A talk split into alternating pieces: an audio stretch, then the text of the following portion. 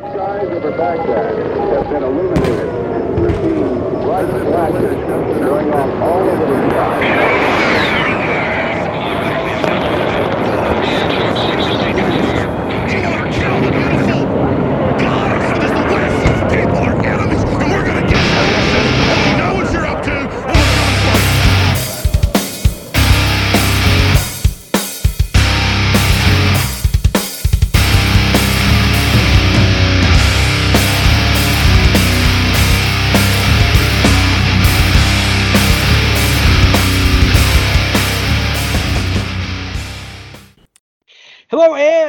Welcome to another episode of Radio Contra. And we are sitting down with a very special guest who is coming on here for a badass interview today. I have got Mr. Clay Martin. What's up, brother? Hey, Bo, how's it going? Dude, it's uh it's good times. Got got some snow on the ground, got some more snow that's gonna be inbound taking care of some of the winter tasks, man. You know, the usual. Fucking righteous. We've uh we've had a weird winter. We go back and forth from like 76 to a little bit of snow on the ground. So it's been just absolute bananas. it's good times, man. It's good times. Well, in case you've been living under a rock, Clay Martin is the author of several books. Most noteworthy, in my opinion, is Prairie Fire, which I think is really a extremely well done book on personal preparedness, surviving the coming times that are, you know, this this upheaval that kind of we see coming down the pipe. And Clay is a GWOT veteran, Global War on Terror veteran. He's Marine Recon, Scout Sniper, and then crossed over into the Army and went into Special Forces. Clay, um, if you can, man, impart some wisdom on us what your motivation was for writing Prairie Fire, what you're doing um, in your own personal life to get prepared, kind of where you see things coming. Um, yeah, man, and and and you know, just take it from the top. Well, fucking sweet, man. Well, uh, let me let me start with uh, saying thank you very much for having me on the program. Uh, I've actually been a fan for a long time. Uh, I've been following American Partisan for, I mean, years, dude. Uh, it's been a, a real long time. It's actually really funny. Uh, when I worked for Springfield Armory, when I ran the uh, the Armory Life, this was where I reached out to and actually hired uh, several of your columnists to do like gun reviews on stuff that we are making because I, being a, a fan of the site, I knew that there was you know a talent pool there of dudes that knew shit and also you know could write and, and do stuff. So uh, so for me, this is a big one, man. This is a, this is an awesome one to be on. Thanks, brother. Likewise. Fuck yeah. Likewise. Well, going forward uh, with the uh, with the books and why I wrote them, you know, all of us like you know ex GWOT guys, we're looking around at this stuff that's going on, and we see what's the, the inevitable path this is going down. Uh, you know, it's it's it's hard to miss. I mean, it looks exactly like every other place that's fallen apart in the fucking world under in, in our lifetimes and uh, that was kind of where the impetus came from for uh, for Prairie Fire, as as well as Concrete Jungle, which was its predecessor. Uh, so Concrete Jungle, especially, that one was written for like urban survival. So I'm looking around at uh, at things about 2019 and how much everybody hated Trump and all this other bullshit, and uh, I'm like, ooh man, this looks uh, this looks like it could get a lot spicier. So that one was kind of written as as more like a sur- classic survival book, like okay, we're not gonna like shoot artillery at each other, but like things are gonna get bad. Here's how you like hard point a house, and if you don't know shit about guns, like here's a couple things to kind of like guide you and a couple simple simple things. So I, I'd written that when every publishing house in the world refused to take it, which is not a real surprise. Uh, so I was kind of sitting on it, and the George Floyd riots broke out, and I was like, oh, oh, this is bad Oh yeah. Yeah, super bad. So that was kind of exactly what Concrete Jungle was written for. So I'm like, okay. So you know, I put it out there. It was the biggest success I've I've ever had, and uh, you know, yay, great. And but that was kind of where Prairie Fire was born. that I think a lot of us could go back to that, you know, June of 2020 look, and uh, you know, we start off with these riots, and they're they're localized riots, but they're not that different from, uh, you know, say the early 90s uh, Rodney King riots. They're not that different Right. when when they started. You know what I mean? Right. Well, then they start getting bigger. And then, you know, basically politicians start like endorsing this plan. And then they start bailing people out of jail or not charging people at all. And then the big one, I I think for all of us that spent any time dealing with uh, with terrorism or, or shit like that overseas, we start seeing this like very elaborate, very well done, like command and control structure that is controlling this, right? Right. that for me, that was the big like, oh, oh, this is not, this is not like some riots and stuff. This is actually like the, the beginning stages of like a color revolution. Like this is bad. So, so seeing that, that's where I was like, oh shit, uh, now we got to do something different. We got to do something besides just like survival stuff.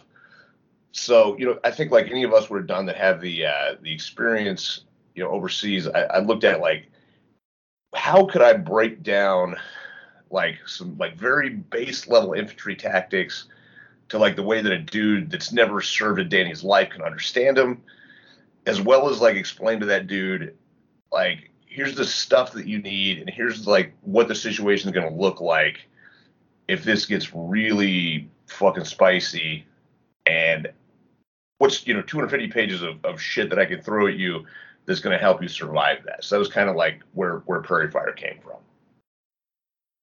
Yeah. No, and and I think it's extremely well done. Uh, just as you pointed out, one of the things, that, and this has been a, a contemporary talking point yet again in politics, is this uh, color revolution. You know, I've talked about color revolutions. You've talked about color revolutions, and um, what we saw with the George Floyd protest was definitely at least in my estimation, and and you know you're you're confirming that as well that that definitely looked like it had all the earmarks of a color revolution, which kind of right now seems like it's on pause. Where do you see that going though? Coming up with the 2022 midterms, and um, you know Biden's really he he is performing every bit as as we expected him to.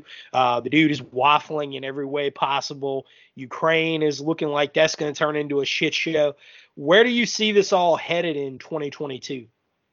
Well, I mean, I actually think the color revolution's done. I, I think it all led to the election, uh, which I also called in the the book is like they're going to steal this, like hands Oh down. yeah, And uh, I mean, I think I think we're done. I think we've we've lost on the political front. Uh, I think that them stealing the election, there being absolutely no consequences to it, and handing over power to what I see very much as like an illegitimate government. I mean, I think we lost that round, and I think all they're doing right now is consolidating power. Now, where that heads, man, that's a really weird question. Uh, I, I got to think back as well as like I'm I'm still trying to figure this out to some degree myself.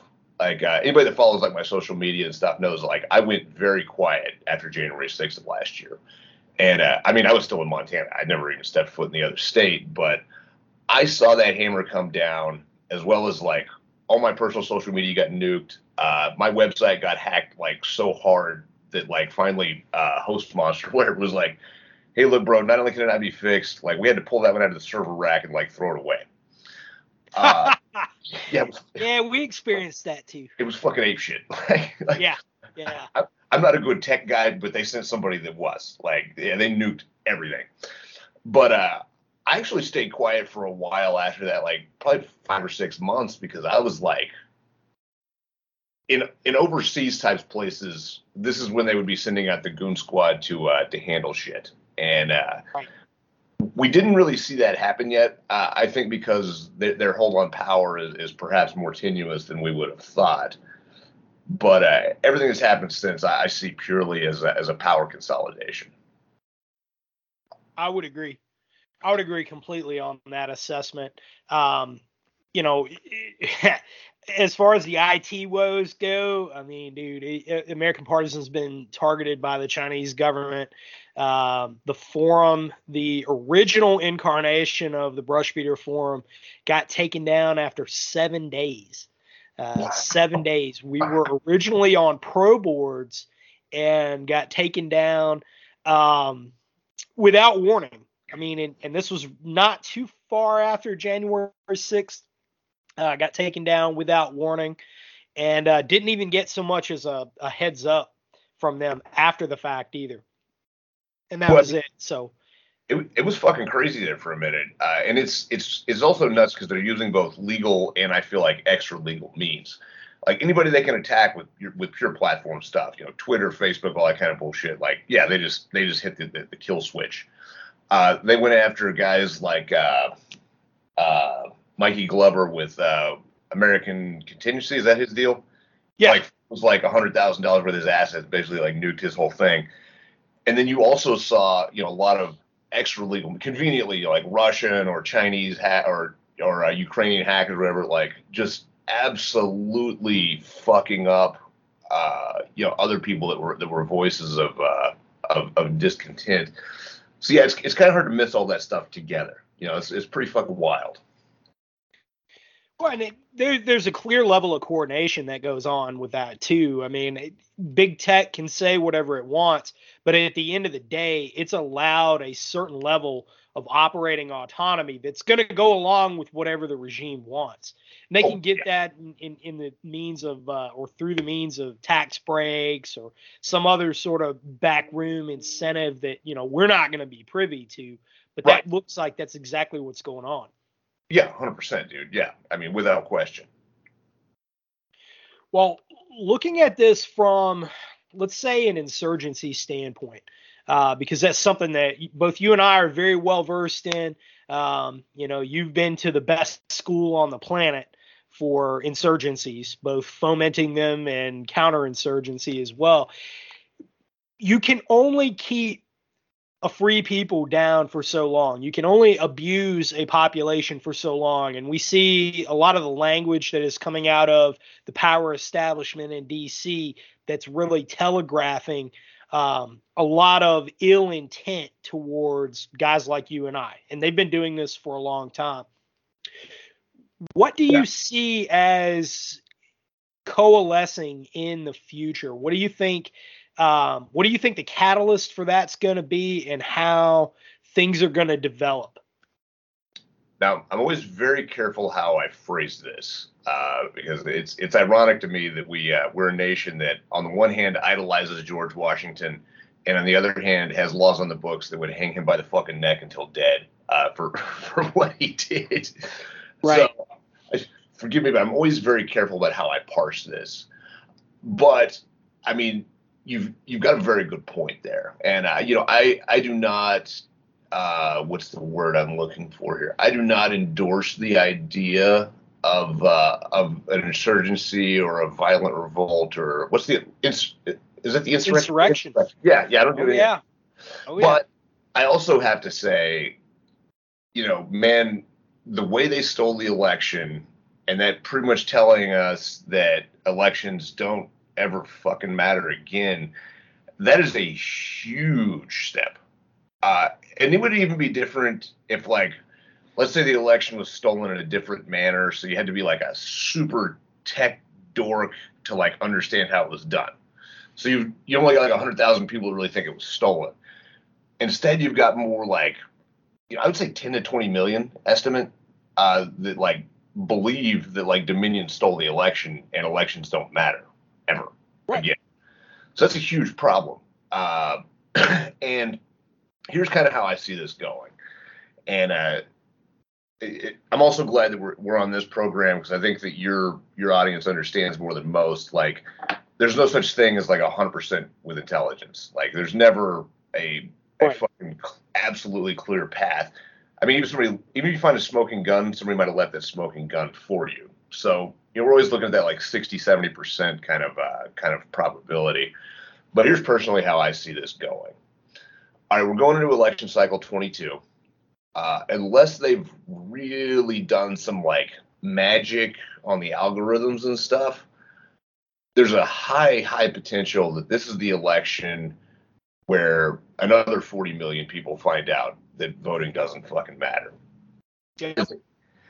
Because you have to look at this like everybody is pissed off at the job the uh, the government power is doing right now. Uh, Joe Biden's got like some of the lowest ratings that have ever happened. Blah blah blah. If we go into 22, you have what would be this giant red wave of uh, of voters, and they still get crushed. And if they get crushed in the same manner of like the midnight flips and the uh, you know votes went away from this guy and suddenly got added to this guy's tally well, then we have a much bigger chance of, uh, of those people waking up.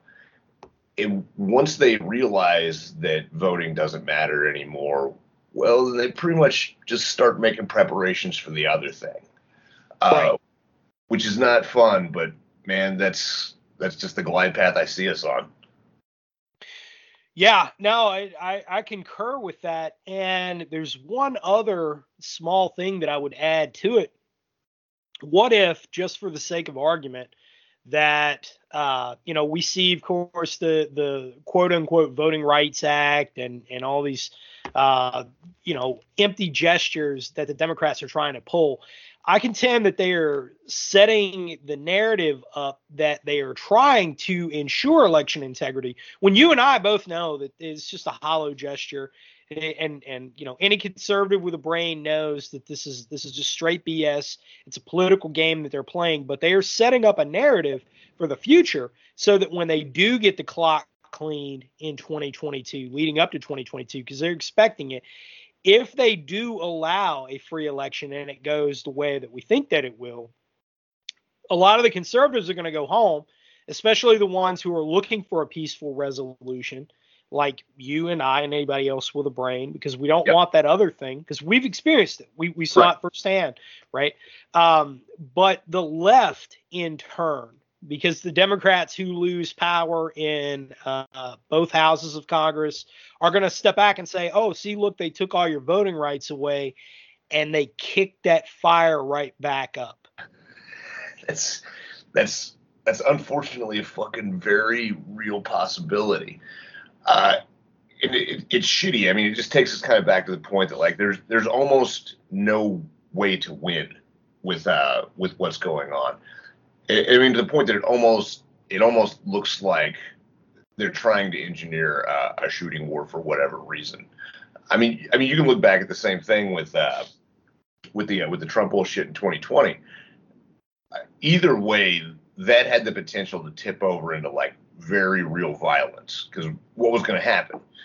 Either Trump kind of had to like have a military coup, like call the fucking 82nd Airborne to protect the White House while we sort this bullshit out, which Right. the left would have, I mean, absolutely lost their shit. Or, Yeah. right? Can you imagine? That would have, I mean, that would have been. That would have been hysterical to watch from like way out in the Rocky Mountains. It would not have been. Uh, it would have been funny. Yeah, would have. right? Or yeah, we had to have what we did have, which was uh, an absolute surrender to uh, to commies, uh, and that could have tilted the other way too, man. Like, I mean, the the the far right could have like gone nutso and been like, "That's it, fucking steal the tanks from the motor pool, let's get it on." Uh, you know, But would they? so it, it kind of looks like I don't know. I, I can see this two ways. I can see that they're pushing just hard enough to keep things in balance so that we don't turn into a shooting war. But I can also see the argument that they're trying to engineer things so that it does become a shooting war. Right. No, I, I can't find fault with that at all. You know, that that's kind of how I see it. Now, from the individual standpoint, where uh, you were coming from with Prairie Fire, what are some of the pointers that you can offer up to, you know, your average Joe Prepper out there who is like, look, man, you know, I'm trying to get ready for what comes next because we see the supply chain breakdown, we see people getting more and more violent. You know, there's the crime rates in literally every municipality in the United States is going through the roof. Oh, it's fucking out of control. Yeah. It is. It is, man. And and what personally, what what would be your best suggestions from a a basic training regimen all the way up to personal armament and and what they need to get ready for? Man, I'm so glad you asked this one because this is this is the big one, and this is the the message that I, I want people to take from both books. It's the same. Uh, and I'm gonna I'm gonna start that with you know I, I, was a classic prepper too before this. Like I'm not I didn't wake up in, in 2020 like oh fuck we need to get some uh, some beans and rice in the fucking basement. You know I, have had this mentality for a lot of years, like you know 20 25 years. But uh, one of the things that a lot of people don't know is uh, I actually lost all my shit in a house fire like two weeks before COVID started. So, Dang. yeah, yeah, bro, fucking and then I went to the hospital actually uh, like a week after that.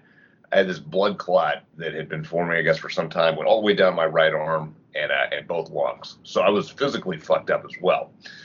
So mm.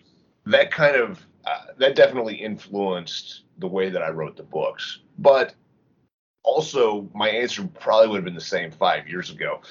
The biggest thing that people get wrong is they want to go to these fucking like survival courses of uh, of dudes that are like you know like Cody Lundin, like love him, but he's teaching people how to survive like after a fucking plane crash with when you have no shit uh, in the fucking woods by yourself until you can be rescued. That dude knows incredible shit about like how to build a fire and eat berries and, and all this other shit, but that's not the scenario that's going to happen to us as Americans in our fucking houses the the thing that we need to do differently is, dude, you got to start thinking about community and a team and a tribe. I you you can't just have like a big pile of bullets and a big pile of fucking beans and think that you're going to be okay. It's like you're not. You know that, and I know that because we've fought and combat is a team fucking sport. But convincing yeah. people that that's true after 30 years of fucking Rambo movies and shit is extremely difficult. You know what I mean? Yeah, yeah, exactly. And and that's fortunately, I would say from my end, um, people I don't want to say they're abandoning that idea, but there's definitely been an evolution, especially among younger folks. They they're looking at things more as a team. That's something that I stress too, man. The, the you have to have a community. You know, like true or false, correct me if I'm wrong, but overseas, you know, especially Afghanistan, you take Afghanistan or even like rural parts of Iraq, you don't have just like individual people living in the middle of nowhere. That's, right. that's not how it works. You have a whole tribe, like a like a community of people that have all built their houses onto one another. They're you know they just add on mud huts to everything and that's how they're living and they are interdependent on one another for a variety of reasons. I mean yeah. there's security in numbers but you gotta you gotta sleep at some point. Well all these fucking things and I, I, when i'm when i'm trying to convince change somebody from the other school of thought to this school of thought there, there's usually two things that i tell them that that have an impact. Like number one is like you know from an individual like you know cool guy shit on paper like my shit reads like a fucking demon's resume. Like I've done all kinds of fucking Commando Steve, you know, cool guy shit. And I'm telling you that I can't do this shit by myself. Like not even a fucking little bit.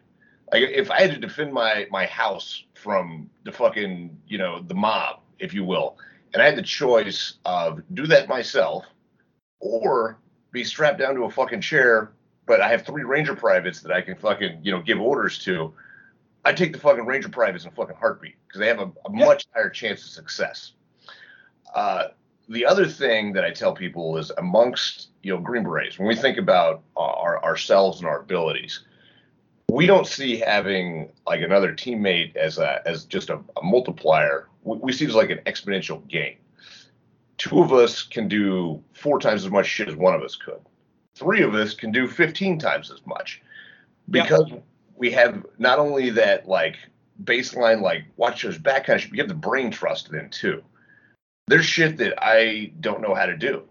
There's more shit that goes into like surviving in a a, a basis between medical, food, make fucking shoes, canned stuff, all this shit. Like I don't have the brain capacity to do all of it. I need other people to help me. I need people that are good at that, and I'll I'll protect them with the shit that I know how to do and teach them how to do the things that I know how to do. But the uh, the team concept should be, and the community concept should be step number one, without question. So I'm going to ask this question because I know it's probably on everybody's mind. Uh, who's everybody that's been following your work over the years, whether it was um, Springfield Armory and the videos that you put out there on YouTube.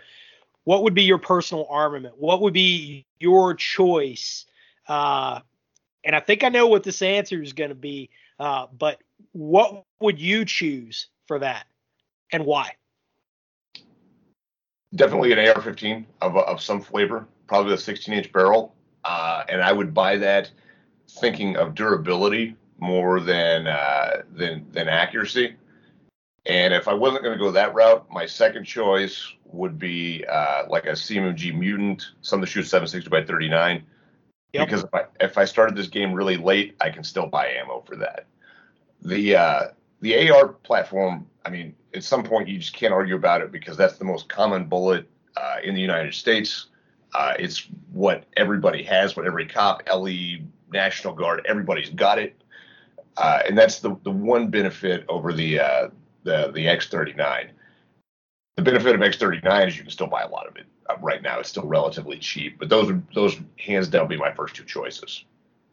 Oh yeah, no, 100. percent The the ubiquity of the AR platform, getting the logistics down, Pat. The you know spare bolts, spare mags. You know, a lot of people think, okay, well, I'm, I'm going to go out and buy a bunch of ammo and yeah, you obviously you need ammo. I mean, that's a given. But spare bolts, spare parts as well, and and the AR-15 in its most basic format, you know, mil spec format. You know, not not anything crazy, no, right. you know, crazy doodads, add-ons, but just keep everything real simple, keeps your logistics squared away. So that's step number one, right? Picking up the the armament. Where would you go from there? Man, the next thing in a this is kind of a this is kind of a weird one for guys like us because you know you and me and probably most of our friends like they already know how to use the fucking thing. But especially when I'm talking to people that are like first getting into this, man, the next thing after that is like more important than having bullets or anything else is get a little bit of ammo and go take a fucking class from somebody that knows what they're doing uh, I mean that's something that we take for granted. Uh, anybody that's been to basic training takes for granted. Like just literally not knowing how to use that gun. I mean that makes everything else associated with it pointless. Right. Right. That and what would you say about training as a team, going beyond what you know you and I both call square range stuff, you know, where you're you're oh. doing your static drills, you know, reloads and you know the BRM stuff all the way maybe up to dynamic movement as an individual. What would you what would you suggest as team training or a team training concept? Bro, absolutely fucking important. Uh, it's it's really funny too that we bring up like uh, you know let's talk about like fire maneuver for a second from like the the the the ab, the normal like 11 Bravo private understanding of fire maneuver. There's a lot of subtleties that like a, a day one new guy doesn't get, but the fact that he knows how to do that shit, that is a fucking huge like that's the building block of like every every infantry tactic that there is, and uh, it's amazing. Like when you take a step back and look at people that don't know how to do that, and there's there's a lot of them. Uh, this actually started for me. You remember I think it was like 2017 when that uh, crazy guy killed them like six dark cops down in Dallas. Yeah. Okay. Yeah, yeah. So that dude yeah, was like Micah a, X or whatever his name yeah, was. Yeah. And blew guy, him up with a robot. Yeah, he was like a reserve cook or some bullshit, but he yeah, had been in the army for a minute. And when I watched the video, because uh, they, they released several pieces of video, there's some there was some body camera stuff, some other stuff. At least two of those cops died because that guy had one hour of learning how to do fire maneuver, and they had none. Uh, and actually wrote an article on this uh, for a, a, law enforcement uh, periodical called uh, ah, fuck, I'll think of it in a minute. but yeah, I wrote about how that's a very important thing. And so for me, right after I still had a training company at the time, I offered any cop in America for like 30 days. If you show up, I'll train you for free. And uh, ironically, with the only department that took me up was some LAPD guys. But uh, I also started incorporating that anytime I went out, especially if I was teaching cops, because I was still teaching uh, quite a few cops uh, then. I would show them like the basics. I mean, geez, even the square range version of like fire maneuver with some fucking blue barrels over you know 100 yards, and it uh, it it blew their fucking mind. And uh, yeah, man, that's like that's like fucking. You have got to learn how to do that. That and just the simple ability to like walk around in the woods with your gun and not get lost, trip over your own feet, or or lose contact with your uh, with your your patrol element. I mean, a- again, those are things that like we all all take very much for granted. But you've got to know how to do that shit. That shit is that shit's more important than being able to shoot a small group on a flat range by by a long shot. Oh yeah, yeah. I, that's man, and, and for me, when I first started training folks, um, that was one of the big challenges that I had because I would have guys who, especially in the uh, in the fighting carbine course, I would have guys that would come to class, and I mean, whether it's the fighting carbine course or the scout course, where I've got ranges going on in in those, you know, I run a pretty re- laid back range, and you know, you, you would be very familiar with how it, you know it's it's like okay, you know, line up, don't be you know crossing in front of one another, but uh, I'm treating you like an adult on Right. the range and giving you feedback, you know, rather than micromanaging everybody, basic training style. And what's Right. very interesting about that is in the fighting carbine course, I had people who were, you know, NRA trained or, you know, whatever. And I'm not saying anything bad about the training that that you get from those organizations at all. Range safety is is critically, you know, a critical thing, right? But there's a there's a line to be observed between being, you know, so safe and, you know, keep your hands off your weapons and, you know, all of this kind of like I don't want to call it range FUD mentality, but it kind of is. What kind of is, man? Yeah. I Yeah. mean, that was actually one of the huge deals about when I started teaching fire maneuver because that was probably the first time ever, and this is probably like like it's like 2017 or so that I started like really thinking about it. Because I mean, shit, dude. I mean, I learned that in like 1998 the first time, but I really started thinking about that compared to like normal like range safety rules. Like this violates pretty much fucking all of them. Like it, like it does. and, yeah. and, Oh, and yeah. also, like, if you apply, you know, your your brain now for your age, you you're like, that's actually dangerous as fuck. But we also teach it to dumbass 18 year olds and very rarely have a problem. So it can be done safely, but yeah, you gotta you gotta throw a lot of the shit, you know, especially if you're a flat range dude, you gotta throw a lot of that shit like right out the window. Like that is not how life works. Nah, nah, you know, and, and you brought up the, the example of law enforcement. I have a lot of experience uh, in training local law enforcement agencies and, and folks um, that are that are out there, you know, doing all of that stuff here locally. And there's a lot of that mentality. There's a lot of officers out there that think that, you know, okay, well, I'm going to go and I'll do my very basic uh, law enforcement standards qualification, and now I'm good for the next year, and I don't have to do anything else. And I know those people exist, you know, and and that's that's one of those things that if you are committing yourself to the profession of arms, right, whether you're working in law enforcement or whether you are average Joe prepper out there, you know, just if you're taking up a weapon for the defense of of life, you really need to take that training seriously. Oh yeah, yeah, yeah. Fuck, man. And uh, I mean, it's uh, it's fucking crazy. But yeah, I mean, you've the, the training standards that we see, both for uh, a lot of LE, and there's there's some LE that does some like badass shit too. Don't get me wrong, but a lot of it is still stuck in this like early 90s like we got a real limited budget uh as well as we're not going to think outside the box this has been one of the problems i think from the GWOT like GWOT happened and all of us got like fucking piles of money. Like here's all the money. like you know bullets showed up by the dump truck load, all this other bullshit. and uh, and also like CQB became sexy. Uh, you know, fucking CQB. yes, it did. Yeah, and it turns out that like that's a very limited fucking skill set.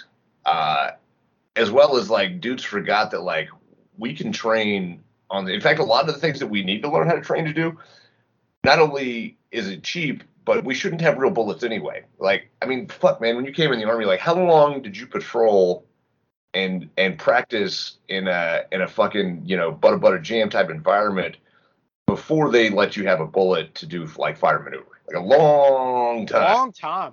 yeah, Long time. huge. Uh, yeah.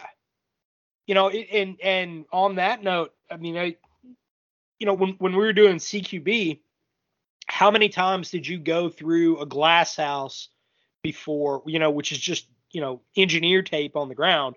How many times did you do that running through it dry before man. you actually went into the shoot house? oh, and then man. how many times did you go in the shoot house dry before you ran it with blanks? And then how many times did you run it with blanks before you ran it live? Yeah. Oh, dude, a huge amount. I mean, you know, Yeah. a lot of hours poured into that. And uh, you know, every one of the wood skills that we talk about, it's it's the same fucking way. I mean, I, I wish I had a, a count on the miles I've patrolled with no bullets anywhere to be found, just so we could learn how to do it at a you know competent fucking level. Right.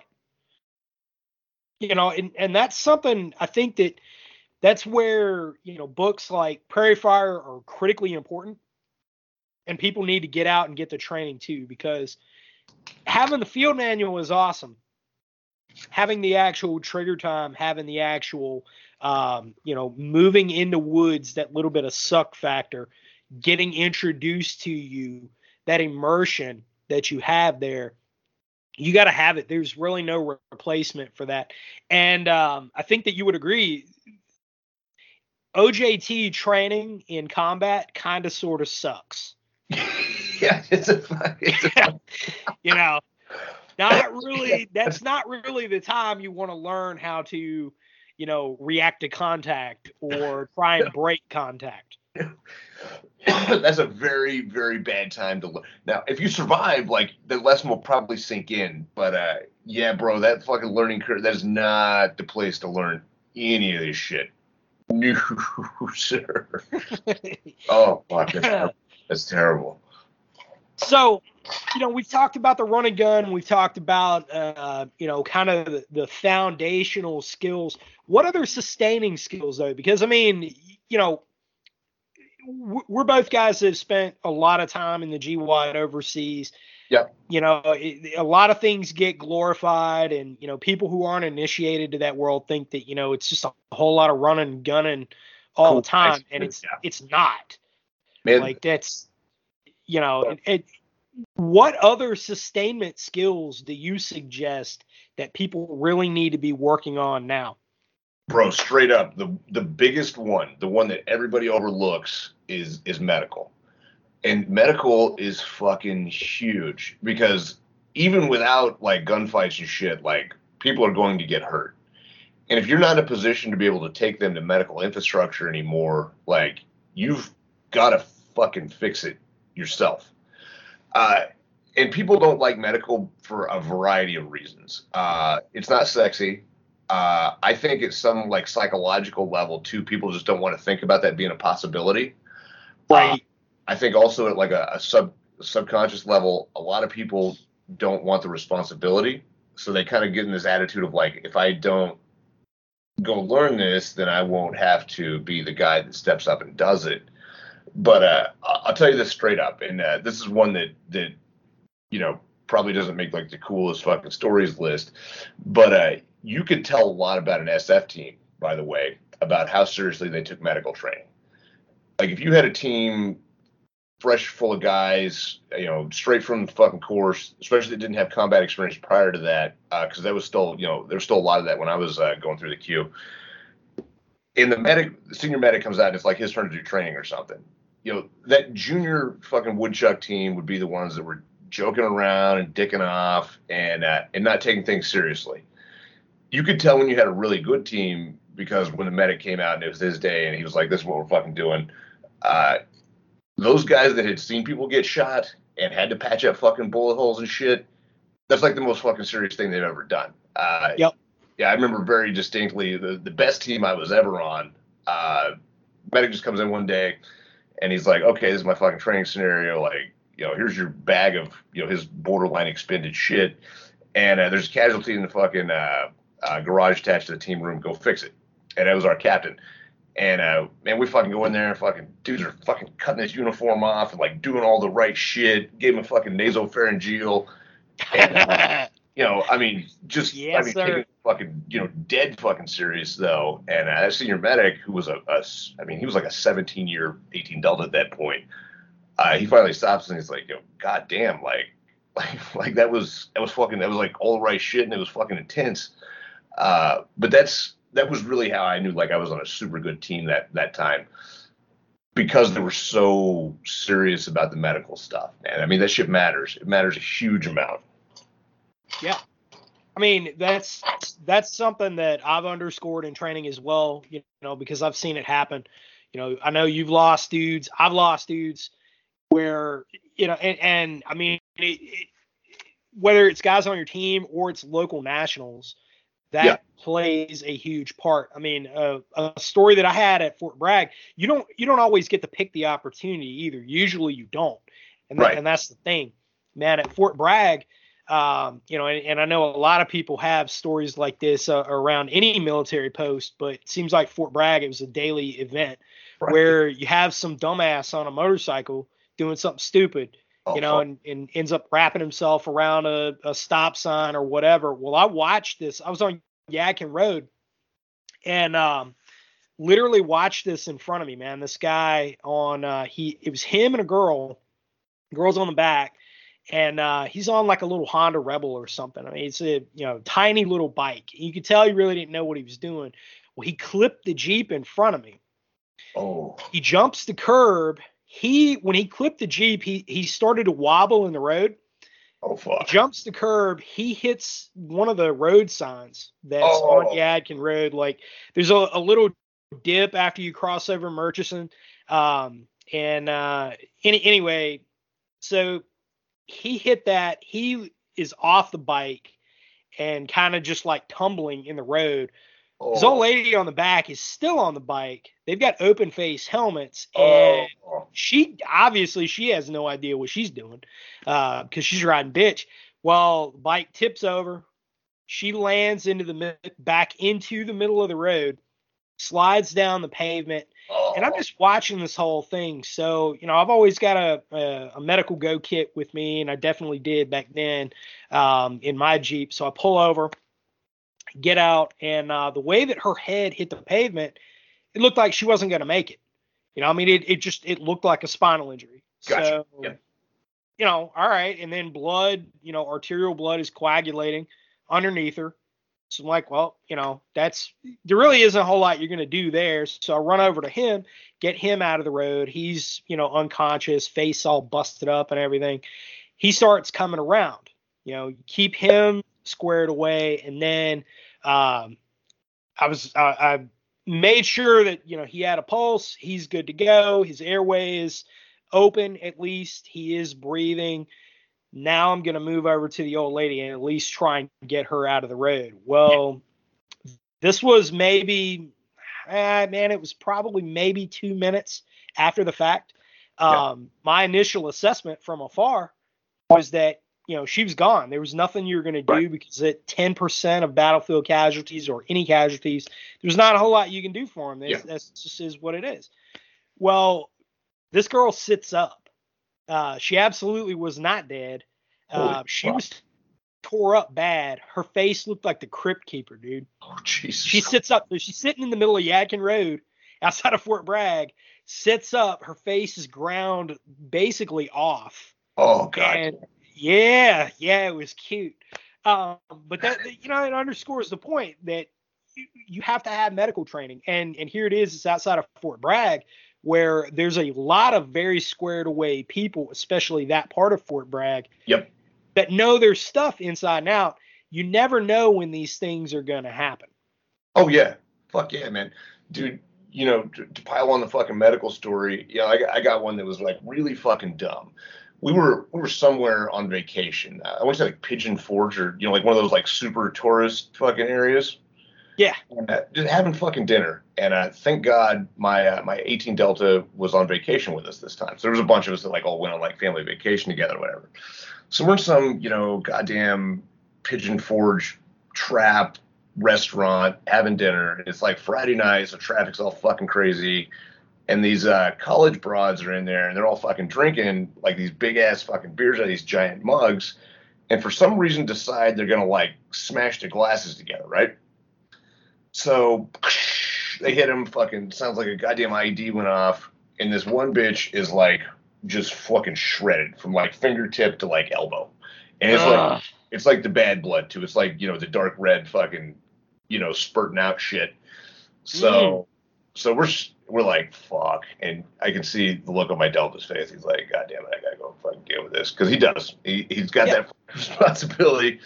So uh, he goes over, and in that way that only like real medical professional that's fucking so squared away, like you know, casually gets her away from the table where they're trying to put napkins on this fucking disaster takes her in the back so that like everybody in the fucking restaurant's not freaking out. And uh, at this point, like you know, restaurant employees are involved too, 'cause, you know, liability and shit. So he's like, you know, give me the first aid kit off the wall. And uh, they open up the fucking restaurant's first aid kit, and it's it's like one of those fucking cartoon first aid kits. Like you open it and like two fruit flies fly out. There's like there's like fucking band aids and like expired, you know, ice squirty shit, and that's it.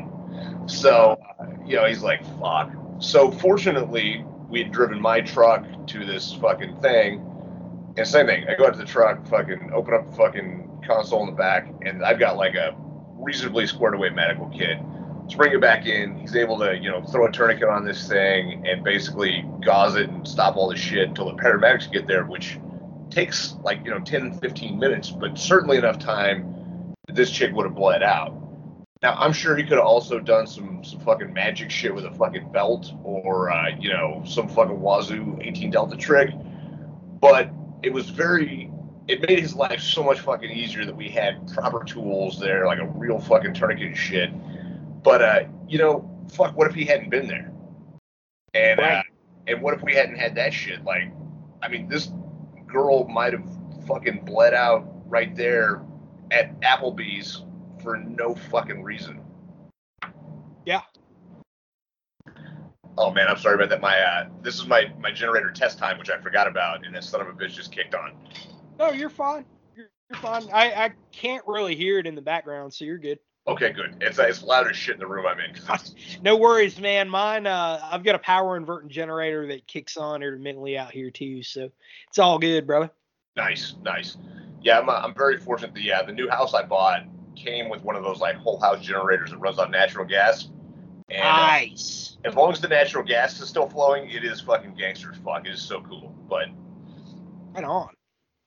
also one of those things I, I personally would have never paid for is like if the grid goes down, natural gas is going down too. Yeah.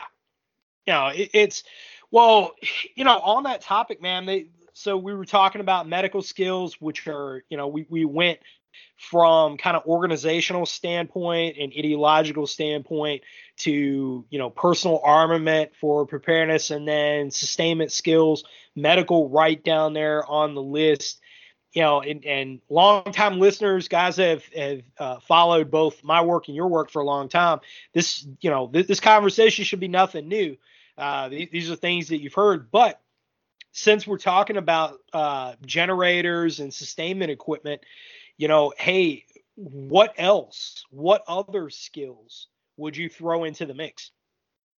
Man, this is where this is where things start taking like a you know like a wild fucking turn because it really depends on like how bad you think things are going to get, and then as well as you and I both knowing that while it was basically hell on earth for a while, Iraq also always had power to some degree and fuel to some degree, even if it was scarce.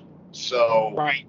you got I, I have a hard time with this internally as well balancing this point between you know there are a lot of things that electricity is a huge benefit for and a lot of things that fuel is a huge benefit for and we'll probably have some of that Now, will that keep like my three deep freezers going in the uh, the hot ass summer? Probably not. But so basically, what I'm trying to get to is like a point where I can mitigate like my fuel and electrical needs in a in a, in a good way. And uh, w- one of the things I did actually this summer is uh, knowing how much mobility matters, uh, even if it's just me. Like I hate motorcycles with fucking passion uh, because I was there a couple of years where uh, Harley Davidson killed more operators than Al Qaeda did by like a long shot. Oh Uh, yeah. My, oh uh, yeah. my, my my spotter killed himself and his wife on the way to their kid's birthday party one year on, on a fucking Harley. 'cause Some bitch pulled out in front of him. Uh, Damn. and he TP. Yeah, it was fucking brutal, dude. I mean, fucking absolutely terrible. But all those things, like, I hate motorcycles, and yet this summer I went and bought one because when I did an analysis of fuel, uh, a motorcycle, like a smaller one, like a 300cc or whatever, it gets like 78 miles per gallon. An ATV gets 20. Uh, a side by side gets 20. Uh, pretty much anything else you can think of that will haul shit gets 20 at which point I might as well take my wife's Ford Explorer. So, uh, so that was a big step for me. Is like stepping into this thing that I'm I'm uncomfortable with, just because it meant that I could store enough fuel. You know, 40 gallons at 78 miles per gallon will take you a long ass ways. Uh, so that I mean that was really a big step towards enhancing my own mobility. Uh, then as far as like other major systems go, you know, I'm kind of kicking myself in the ass for not dedicating more to solar because even having a little bit of electricity is better than having no electricity. Uh, I mean, I think we all agree on that. And uh, and that's one of the like the next things that I'm working on. It's like I, I hope shit lasts long enough that I can get the coins to have you know at least a, a small solar bank. Uh, but other than that, the biggest things that you can do, I feel like, is it goes back to that expanding that community and that fucking network.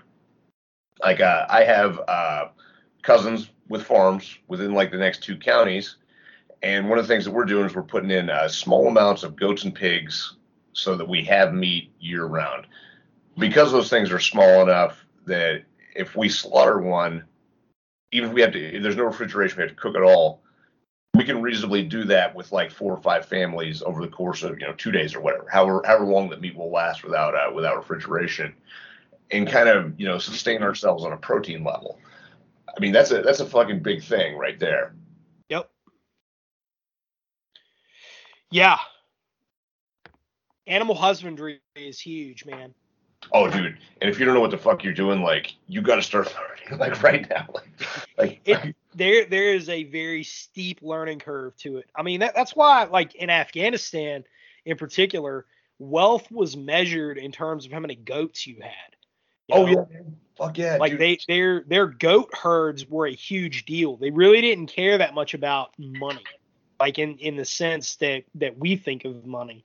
Right. That that didn't really factor into the equation in most cases. But you know, if if you messed with their goat herd, you'd Oh, see fuck. Hodge flip out quick, fast, in a hurry, man, because that might mean the difference between surviving into the next winter. Oh yeah, man, dude, it's a fucking huge deal. I mean, that, that was actually one of the things I, I hit on uh, strongly in, in uh, Prairie Fire too. Is you know, the minute that like things get really fucking bad and people are really hungry, like your goats or your buddies' goats or fucking cows or whatever, that is like prime thing to try and it's worth more than gold at that point. And you've also got to figure out a way to like protect these animals uh, so that you have enough that you can, you know, have breeding stock. Uh, and that's a fucking massive fucking deal. And uh, you know, people start knocking those off and you know, cutting a steak out of the fucking hindquarter and leaving. Not only have you wasted, you know, thousands of pounds of meat, but uh, it's not going to take very long before it's no longer a sustainable fucking resource. Well, yeah, man. I mean, when I was growing up, and you know, you you probably experienced this too. When I when I was growing up in in rural northern North Carolina, um, you had all the old timers who, you know, they they had come up in some really hard times. Nothing went to waste. No part of the animal went to waste, and that's why they still have, you know, like what we we would call like soul food or whatever. You know, like like Yeah. stuff yeah. that people it's it's the butt of a joke now, like eating chitlins and you know hog jaw and pig's feet and all this stuff, right? Like we joke about that stuff now, and, and like people eat it kind of as a dare, but Yeah. that was a really big thing, especially among uh, people that were poor in rural environments like where I grew up, because nothing went to waste, man. Oh yeah, yeah. Oh dude, man, yeah. The uh, the, the Czechs and like uh, poor Germans, like uh, in my area, like yeah, they were doing shit like you know boiling the goat head to get the stuff out, and that was like made some fucking dish that like now I, I wouldn't try for like a lot of money, but it, you know, but that was how it was done, and, and still is. And uh, I mean, fuck, we're probably gonna be back there, man. It's that's you, you better get ready for some hard times. So on that note, yeah, I mean, I, I agree a thousand percent and then some. On that note, there are that subset of people out there, and you're going to get a chuckle out of this. That you know, you'll always run into them, whether it's on a forum or whatever, and they're just like, "Oh, I'll just hunt." You know, I'll, I'll just hunt. These people have never really hunted either. When when you actually pin them down, it's like, okay, well, how many deer did you kill this season? And Yeah. they're like, oh, well, none. Well, have you ever butchered a deer before? No. But you're just gonna magically know how to do all this stuff, right? Um, hit on that real quick. Oh fuck, man! I, I can't remember if I covered that in the book or not, but one of the things people need to understand about hunting, especially, you know, now deer hunting, especially like it's East Coast deer hunting, like it's not that big of a deal, right? You can go out in your yard in Maryland and fuck pop one. Uh, and people, I think, kind of wonder, like, hey, why was deer hunting like ever considered difficult? Well, it's because after the fucking depression, it was for like 25 years, because all the animals, all the easy ones, got like fucking massacred by the poor people everywhere because they had to to sustain themselves. It's also when we saw like the rise of like game wardens and shit. Like we hadn't seen that. Like they probably would have hunted all those animals to extinction. So it might even be easy, depending on your area, like right now. Six months into this, good luck, brother. The only people that are going to be bringing home wild meat are either absolutely incredibly talented hunters that still had to fucking work for it, like, you know, stock them for seven days and that kind of crazy shit, Yeah. or people that live in one of those unique regions like I I'd have to run the population like Alaska, where there's probably enough wild shit to sustain the population. But the odds of that are, I mean, astronomically low. I mean, we could hunt every elk out of the Rocky Mountains in uh, in six months and not feed, you know, Denver and Boise. Yep. So yeah, Probably the, wouldn't. The idea that you're hunting way out of this is fucking, ex- except for some very unique places, is is not a good plan. Right. Nah, it, that's. I get cracked up when I see that too. You know, everybody's oh, I'll just hunt and I'll be good to go. You know, Well, eh, that is one of the things I like about, uh, especially uh, you know, Cody Lundin is like more of like a, a mainstream like survival dude. Uh, he straight up says in one of his books uh, where he's taken you know these experts like dudes that like live for this shit out, and he has yet to see somebody be able to sustain for more than like two or three weeks on naturally available resources unless they happen to kill a big animal. But all the other all the other shit like that, young eat roots and berries and all this crap, like that will keep you alive in the short term, but it is not a long term sustainment plan. It just it doesn't work. no, nah, and it, it that that's why every when you look at every culture that developed, whether it was an indigenous culture or you know whatever, they they all had their seasons of the harvest, and they all had um, you know the the basically everything revolved around the hunt when you boiled it all down right? The, the cultures everything revolved around the hunt and the ability to be an effective hunter because it was that critically important right? But as as things developed animal husbandry got better and we got m- more successful at that we could concentrate on other stuff rather than having to go and, and chase wild animals that are predisposed to their own survival Right. Right. Yeah, man. It's I mean it's a fucking huge deal. I mean hell that's Darwinism 101 right there too. Like there's some really smart deer Now, yeah, the dumb ones might be easy to fucking snaggle up, but everything that survives that is just going to get, you know, harder and harder and harder to find, or we'll kill it all off. Like that's that, those are the two paths that it could take. Yep. Well, brother, coming up on the hour mark, is there any last things that you want to cover today with the Radio Contra audience? Man, I, I think we, we've done some pretty good hitting here. You know, teamwork, be in shape, that one matters too. Uh, Oh, yeah. you know, fuck, uh, have your shit in one bag. I, I guess probably the biggest thing that I want to say to everybody is uh, don't get so wrapped up in the details that you're only chasing down like one line of what's going to happen. It's easy to get surprised. So, you know, you want to have your brain open. You want to you want to be looking at like what I think is going to happen, but you've also always got to be ready for that sucker punch. So, you know, keep keep your fucking eyes peeled and uh, and don't get so wrapped up in your own hypothesis that you think that's the only plausible scenario. Amen, brother. Well, it was damn good having you on. I look forward to getting you on this podcast many, many more times because it, it's been, man, it has been a quick hour. It has, man. It's gone fucking fast. Yeah, brother. Well, anyway, for all of us here at Radio Contra, thanks for being with us yet again. Clay Martin, Prairie Fire, Concrete Jungle, and Off the Reservation. Hit him up. And uh, do you have any other websites, social media outlets that you want to plug? Uh, man, I got my own little one. I do uh, offthereservation.net, but I don't I don't update it as much as I should have, uh, or I should. I'm just kind of not in the space for it right now. Uh, man, I, I think that's it for for now. I mean, I follow you guys. Uh, you know, I follow Western Rifle Shooters, who I see uh, post your stuff quite a bit. And uh, you know, other than that, man, fucking keep your eyes peeled. Fucking don't get wrapped too much up in the game. And uh, man, I appreciate being on today. Yeah, brother. We're all right, folks. Thanks again for being with us.